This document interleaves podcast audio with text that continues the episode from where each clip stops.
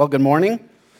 I'm Pastor Thad, and we get to look at the next section of Hebrews chapter 7. So while you turn in your Bibles to Hebrews chapter 7, let me encourage you as we move on in this passage, building what came before it with this explanation of the priesthood of Melchizedek. So this morning we'll look at our priest forever. Hebrews chapter 7, verses 1 through 10. Here's God's good word for us this morning. For this Melchizedek, king of Salem, priest of the Most High God, met Abraham returning from the slaughter of the kings and blessed him. And to him, Abraham apportioned a tenth part of everything. He is first, by translation of his name, king of righteousness, and then he is also king of Salem, that is, king of peace. He is without father or mother or genealogy, having neither beginning of days nor end of life, but resembling the Son of God, he continues a priest forever. See how great this man was, to whom Abraham the patriarch gave a tenth of the spoils, and those descendants of Levi who receive the priestly office have a commandment in the law to take tithes from the people, that is, from their brothers, though these are also descended from Abraham. But this, man who does not have his descent from them received tithes from Abraham and blessed him who had the promises. It is beyond dispute that the inferior is blessed by the superior. In the, in the one case, tithes are received by mortal men, but in the other case, by one of whom it is testified that he lives. One might even say that Levi himself, who receives tithes, paid tithes through Abraham for he was still in the loins of his ancestors when Melchizedek met him. Please pray with me. God our Father, your word is good, right, and true. We come this morning to sit under your good word, explaining these details about Melchizedek and how they explain the greater blessings that come in the person and work of Jesus Christ, now our Lord and Savior. Help us to understand these truths, to anchor our confidence, the anchor for our soul in our Savior, Jesus Christ. I pray this in Jesus' name. Amen. My question for us this morning, before we dive into this and understand a little bit more about Melchizedek and how this author of Hebrews is moving from the priest of Melchizedek and this order in the priest of Melchizedek all the way through this passage, this section, to see how Jesus Christ is this better blessing that comes as part of a better covenant. My question for us is what helps us to trust? What helps us to build our confidence in things? For example, I was recently walking down into my basement, and usually I can, you know, navigate the first couple uh, steps after the stairway without flipping the light switch on. But I was thinking, how far? There's a microphone cable there, sorry. How far can I go into the basement until I need to see more details? How much further can I get until I maybe step on the dog's bone or crunch some Legos under my toes? How far do I trust before I need to see more details? I think, in a way, that's where this author this morning is getting us to, to see that there's this priesthood, and you've heard of him. You've heard of him through Mosaic's law and the, the Levite priesthood. But how far can we trust this new and better priest? How many details do we get to know to really build a confidence that he is our go between, that he represents us, that he always lives to intercede for us? That's our hope and confidence this morning that as we see these rich details, some of them seem a little complex and, and confusing, but as we get to see them clearly, we can build a deeper and greater confidence. So, yes, I have five points, but we're going to hopefully move through these quickly as we see how these make sense in this passage. First, we see that this priest actually resembles the Son of God. I want to zoom into this phrase in the second half of verse 3, where the author says he resembles or is resembling the Son of God. He continues a priest forever this word resembling is an interesting word and it helps to build this idea where we come up with typology. this phrase, along with the word in chapter 7, verse 15, where he says, There is a likeness, he is, arises in the likeness of Melchizedek. Clearly, that doesn't mean he wears the same clothes, has the same hairstyle, and kind of walks and talks like him. It's, it's a typology word. And then later in chapter 8, verse 5, we are described a copy and shadow of the heavenly things. They're types, they're pointers, they're details that we need to notice because they resemble. They're going to point us to the greater truths unfolded for us in the new covenant. Because these promise shaped patterns are what we need to see. They continue in a new and better way in the new and better covenant. But this goes all the way back to Genesis 14, which is where our author is anchoring this story. So if you haven't recently read this interesting story of the priest Melchizedek, let me take you back there. This is Genesis chapter 14, verses 17 through 20. If you pull there or if you see it on the screen, let me preview a little bit to help us understand what Moses is trying to show us here. He's previewing this type of typology, this promise shaped pattern, even as he's writing most likely from after the Exodus or during the Exodus, and he's looking back at what God revealed to, to him in creation, in Noah, in Abraham, in Isaac, and Jacob, and all then the 12 tribes of Israel. And he's giving us true characters, real human beings who lived, who are also like reflecting images. They're resembling this greater story of God's historic redemption of all his people. It's also showing that God's divine authorship.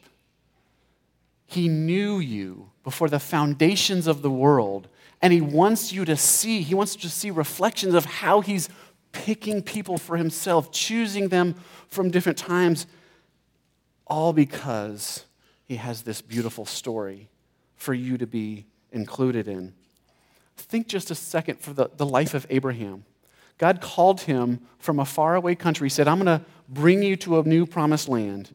I'm going to be your God. You're going to be my people. And then, specifically, if you remember this little passage in Genesis 13, 14, 15, where he and Lot, his nephew, have gone all this way. And then Abraham says, You know what, Lot? These pasture lands, a little too crowded with all of our animals. How about this? You pick one way, I'll go the other. You pick east, I'll go west. You pick west, I'll go east. You go left, whatever those aren't accidental details for God. As Lot chooses to go that way on the map, whatever way that was, Abraham goes the other. Lot goes to, towards the east valley of the Jordan, where Sodom and Gomorrah are.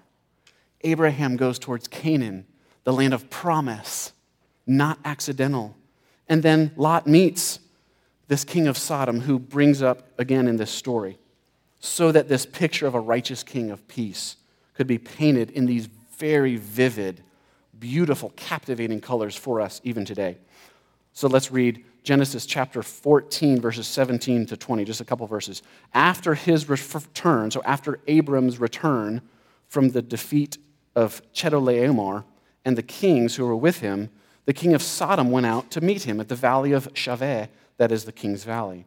And Melchizedek, king of Salem, brought out bread and wine. He was the priest of God Most High. And he, Melchizedek, blessed him, Abram, and said, Blessed be Abram by God Most High, possessor, or some translations have it, creator of heaven and earth. And blessed be God Most High, who has delivered your enemies into your hand. And Abram gave him a tenth of everything. In this story, Moses is showing us these details of Melchizedek's interaction with Abram and what that means as, again, a promise shaped pattern for how Jesus, the King, interacts with us and brings us these blessings. Now, there's a line of logic that we need to follow as we go through these passages. I'm trying to break this out into the better priest, the better tithe, and the better blessings. That's my goal this morning as we unpack some of these things. So please uh, bear with me walking through this. First, starting back in verse 1 of Hebrews chapter 7.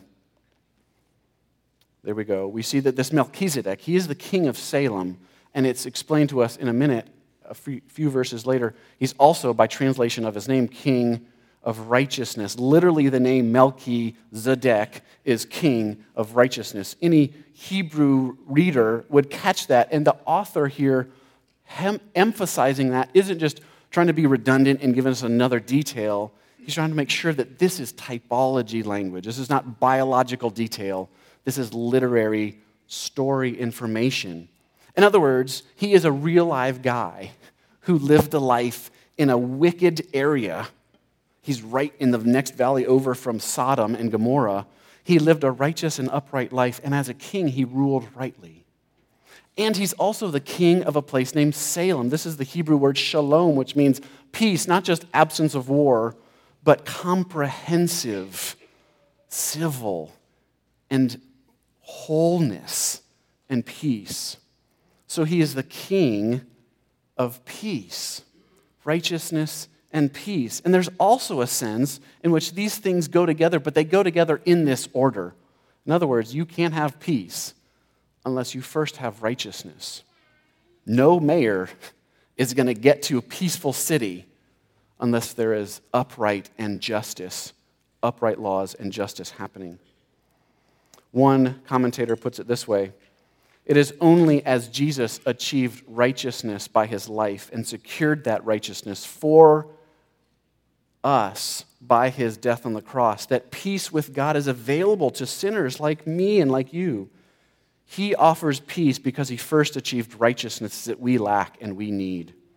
Spurgeon rightly remarked Note well the order of these two and the dependence on the one upon the other, for there could be no true peace that was not grounded upon righteousness. And out of righteousness, peace is sure to spring up. And that's none of that is by accident here. So, this priest, this king of righteousness, and this king of peace, he functions here. He is a real person who had some real act- interactions with Abraham, the patriarch, but he functions also as a type, a pointer, a picture. He brings out bread and wine. He comes down into the valley and blesses Abraham and then receives Abraham's tithes the, the priest's role here is the function of the go between. And he's pointing ahead to a bigger, better intermediary, a bigger, better mediator for us. In other words, Melchizedek points to Abram. He says, Here's a God, the God Most High, the possessor or creator of heaven and earth. And he has delivered you, Abraham, from these battles He's the one that provided deliverance for you. Go back and read the rest of the story of Genesis 13 and 14 and how crazy this battle was. And Lot, who chose to go east towards the city of Sodom, was caught up in this war, not accidentally.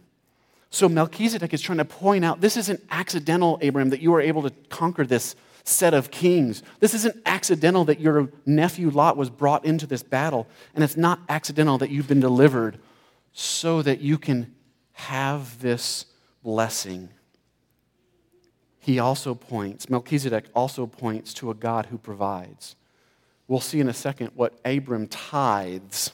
Where did he get any of that stuff? Where did he get those blessings? He had just been delivered in war from these four kings. And out of that, he is able to then give back. This points a little bit, these promise shaped patterns point us, as we're going to see next week, to this better priest who is even better than the Levitical priesthood, who again is commanded to re- receive the tithes, the, the lamb, and the first fruits as the sacrifice back to God. But it points that God first provides and he gives of that provision. So, this king, by translation of his name, is the king of righteousness, the king of Salem. And he also shows that he's without father, mother, genealogy, having neither beginning of days nor end of life. Again, we might read that detail and think, so he was just kind of portal transported onto the planet and like poof again, it's not a biological detail that this author is trying to give us. It's the literary function of him as a type. He's a forever priest, pointing us to our forever priest, Jesus himself. Moving on, though, we see that this man, this priest, Melchizedek, was given tithes. And that's a pointer again. They're real tithes, they're real uh, goods that he was, uh, the, the spoils of war, in a sense, real stuff that he was giving to a real priest, but they're also pointers. So, see here in verse 4 through 6. See how great this man was to whom Abraham the patriarch gave a tenth of the spoil? In other words, Abraham interacts with him after coming back from this war. Melchizedek didn't deserve any of this stuff. He hadn't contributed troops or helped to fight in the battle. He simply shows up in the valley, comes out to meet him, comes down from Salem to meet Abram in the valley. And because of that, because he's a intermediary, a go between, a priest of God Most High, Abraham recognizes that and says, Here's my gift back. Here's my tithe back to the God who provides and delivers. Incredible mention here. But we see in verse 5 even the descendants of Levi who received the priestly office, so there's a, going to be another priesthood, another order of priests, they even get tithes, and in a sense, they're the descendants of Abraham. He's, the author he's making this genealogical connection that even the descendants, the offspring, so Abraham, Isaac, Jacob, Jacob was Israel, Israel's 12 tribes, one of them the Levites, they're even going to receive these tithes, in a sense, by extension. The argument, in other words, that we're going to see through verse 6 into verse 8 that there's a lesser to greater. In verse 8, he receives tithes. The one case, the tithes are received by mortal men. Melchizedek's a real guy. He's not going to uh, exist forever. But in a sense, he's pointing to something greater. That's the lesser to greater argument. Even as it goes on to say in verse 9 and 10 that the descendants of Abraham, the Levites, were even in the loins of his ancestors. That's another way to say, we might say, a father has the twinkle of the eye of their offspring, in a way. It's pointing to the real truth that this is coming. It's going to be another picture of this promised shape pattern. In other words, if I can recap most of this before we get into what that means for us today a little bit, God defeats Abraham's enemies to rescue his own nephew. He provides for his needs. And of that provision, he gives what Abraham needs to tithe back in return. And then he gives Abraham another layer of this rich blessing that Abram is blessed by the God Most High, the provider or uh, possessor, the creator of heaven and earth. Now, what do we do with tithes today? I think it can actually be made the case that the tithes, because they predate the Le- Levitical priesthood and that command to tithe, because Melchizedek comes before him, we can make that connection that the tithes isn't not, it's not just restricted or stuck in Moses' law. But there's some nuance there. What do we do that in the New Testament?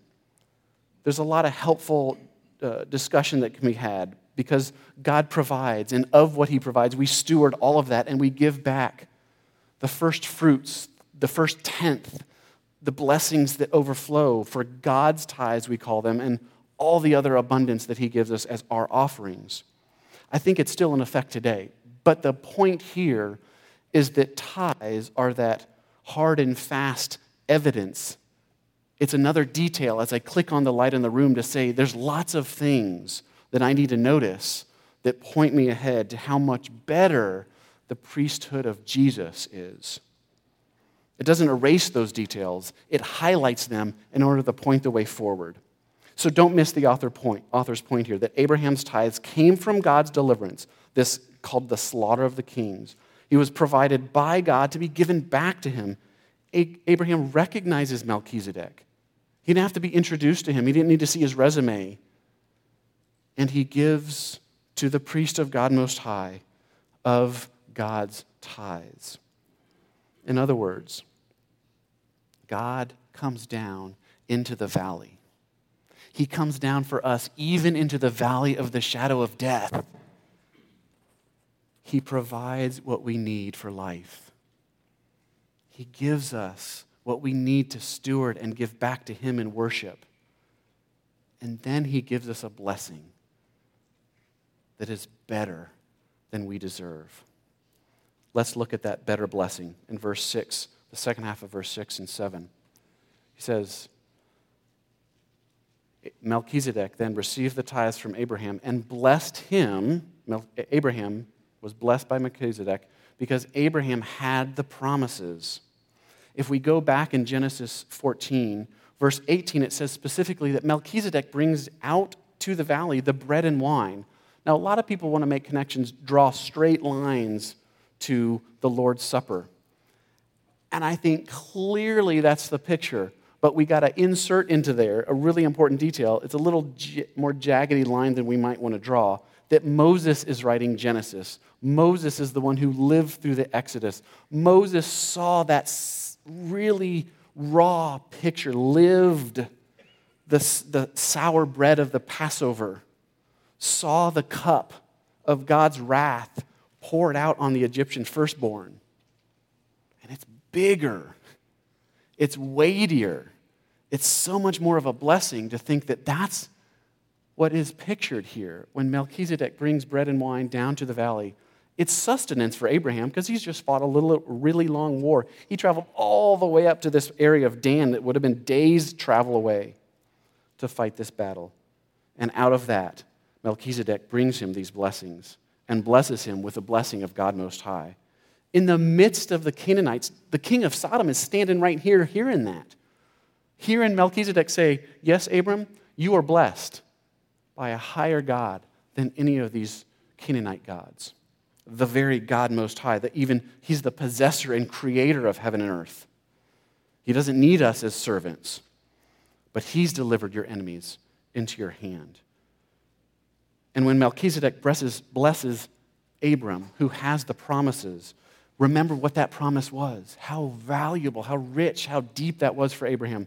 That God would be his God, that he would be with him on this long journey, that he would give him an inheritance, a promised land, and that he would have offspring, even though that sounded ludicrous and beyond hope in his old age. And that son would be the firstborn of many, many by faith. Now, when we see that phrase that the inferior is blessed by the superior, it's a little convoluted. In other words, it's saying the good, the better, the best blesses the rest. And here, again, this is a picture of Jesus.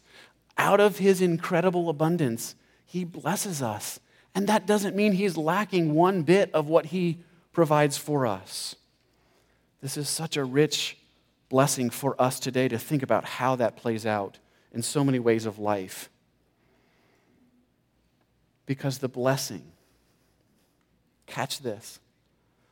The blessing that we get by this better priest who is the king of righteousness and the king of peace, the blessing we receive from this king and this priest is Jesus himself.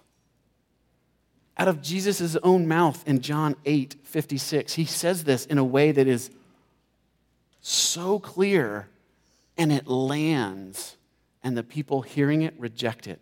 He says this Your father Abraham rejoiced that he would see my day. He rejoiced in the promise that there was going to be this day where offspring would come, where the promised one would secure his inheritance. Jesus just said that Abraham saw it. No, he didn't see it fully. And finally, he saw it in the kernel type. He flicked on the lights in the basement and got to see the little details. Jesus said he saw it and was glad. And you remember where Jesus goes on with this phrase? He's explaining to these Jews that they think just because their father was Abraham, that they're automatically in God's people. And he says, no, no, no, it's by faith. And Jesus goes on to say, before even Abraham was here. The blessing that Abraham was happy about, was glad about, the blessing that Abraham was looking forward to was Jesus himself. And Jesus says, Before Abraham was, I am. Before anything was actually done to show Jesus on the planet, in types, in pictures, in these beautiful forms and shadows, Jesus was there. And now Jesus is here, and He is the blessing that we get to receive. He Himself. So, what does this mean that we have a priest who is forever? It means, on one level, that this important detail of Melchizedek pointing to a forever priest points us to our forever priest, the, the one true priest, the great high priest, that the author of Hebrews is making pains to go through from chapter 5 all the way 6, 7, 8 to anchor for us that this is the one true priest who we get to believe in, who always lives to make intercession for us, as if to say, your confidence might seem shaky, you might not seem to trust, but look at all these details. Look at all these reasons to have confidence in a better Savior, your King of righteousness and your King of peace. I think the author of Hebrews, as he explains in chapter 10, verses 32 to 35, he's saying for them and he's saying for us. If you recall the former days when, after you, you were enlightened, you endured a hard struggle with suffering, you saw the goodness, but it didn't fix everything you still struggle. You still weep.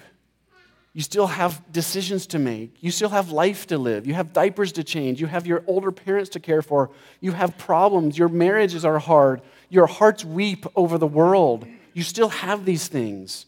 You endured hard struggle with suffering, he goes on to say, sometimes being publicly exposed to reproach and affliction, and sometimes being partners with those so treated. If we look at the world around us today, we're probably not in the same shoes that this congregation was. But y'all know this in your workplaces. You don't even have to put a big bulletin, a big bumper sticker up on your desk place that says Jesus is Lord to get a little bit of questions. You don't have to have an open Bible on your desk for your HR department to walk in and, and wonder what you're doing. You don't have to have a sign in your yard that says Jesus is king, to have public reproach, to have questions asked, to have neighbors, friends, maybe even family wondering why you're part of those fundamentalists or extremists or religious right or whatever they want to call it. In other words, if the world is trying to encroach on our trust and confidence in a good Savior, the author of Hebrews is saying, look at the details, see the specifics.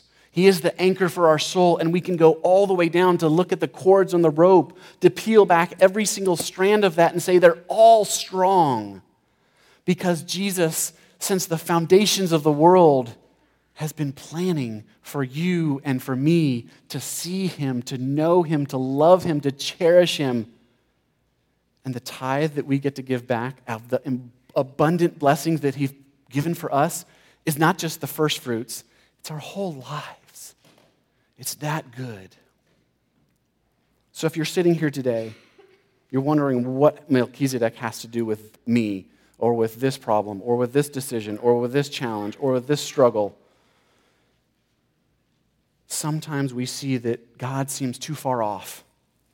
And these details are saying, no, He comes down into the valley with us. Sometimes we think that it might be easy to believe on a weekend. Sure, Pastor, it's simple sitting in a comfy chair in an air conditioned building. What about this? What about when I'm watching my mother struggle in death? What about watching my neighbor's divorce? What about watching my cousin's alcoholism? What about watching my son struggle with pornography? What about that? Where is Christ in that valley? Melchizedek is pointing ahead and saying, He's right here. He's taking your burdens and He's giving you Himself. Faith, if faith seems hard in this season, cling to Christ as the anchor of your soul. Paul, when he's writing to a struggling church in Galatia, gives us this reminder. And I'll close with this.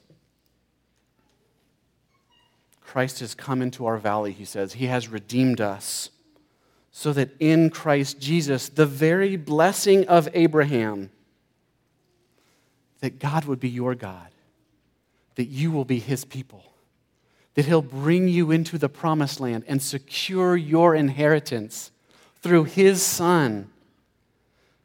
That blessing of Abraham might come to Gentiles like you and me, so that we might receive the promised Spirit through faith.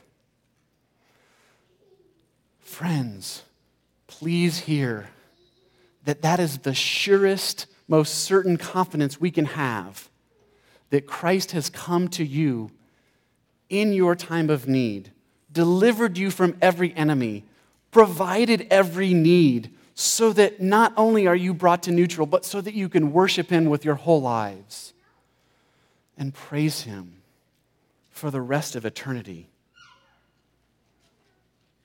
Please pray with me.